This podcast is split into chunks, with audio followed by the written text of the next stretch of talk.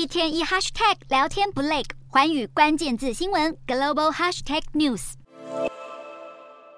英特尔曾是美国市值最高的半导体公司，不料在过去十年内，回答突破重围，超车英特尔，股价急剧上涨，近日的市值更一度冲破一兆美元。而辉达成为首间市值突破一兆美元的半导体公司后，声名大噪，有 AI 教父、晶片教主之称的辉达共同创办人兼执行长黄仁勋，也成为了近期大众热烈讨论的焦点。现年六十岁的黄仁勋出生在台南，九岁移民美国，三十岁和两名友人创办了如今的 AI 晶片巨擘辉达。并且成功在业界闯出一片天地。另一个备受瞩目的是，过去在 CPU 领域相对处于劣势的超微，近期持续瓜分市占。相较之下，英特尔一再面临新晶片推出的延宕，以及潜在客户的流失，可说是祸不单行。这位戴着眼镜、留着一头利落短发的知性女企业家，就是超微的现任执行长苏姿丰。她和黄仁勋一样，都出生在台南，并且在年幼时就移民到美国。苏姿丰在二零一四年时成为了超微的首名女性领导人，并且多次被评选为全球最佳 CEO 以及最具影响力女性之一，同时也是史上首位荣获有半导体界诺贝尔奖之称的罗伯特诺伊斯奖章的女性。此外，在晶圆代工业务方面，由张忠谋创办的我国护国神山台积电也掌握了最先进的制程技术，让英特尔连车尾灯都看不到。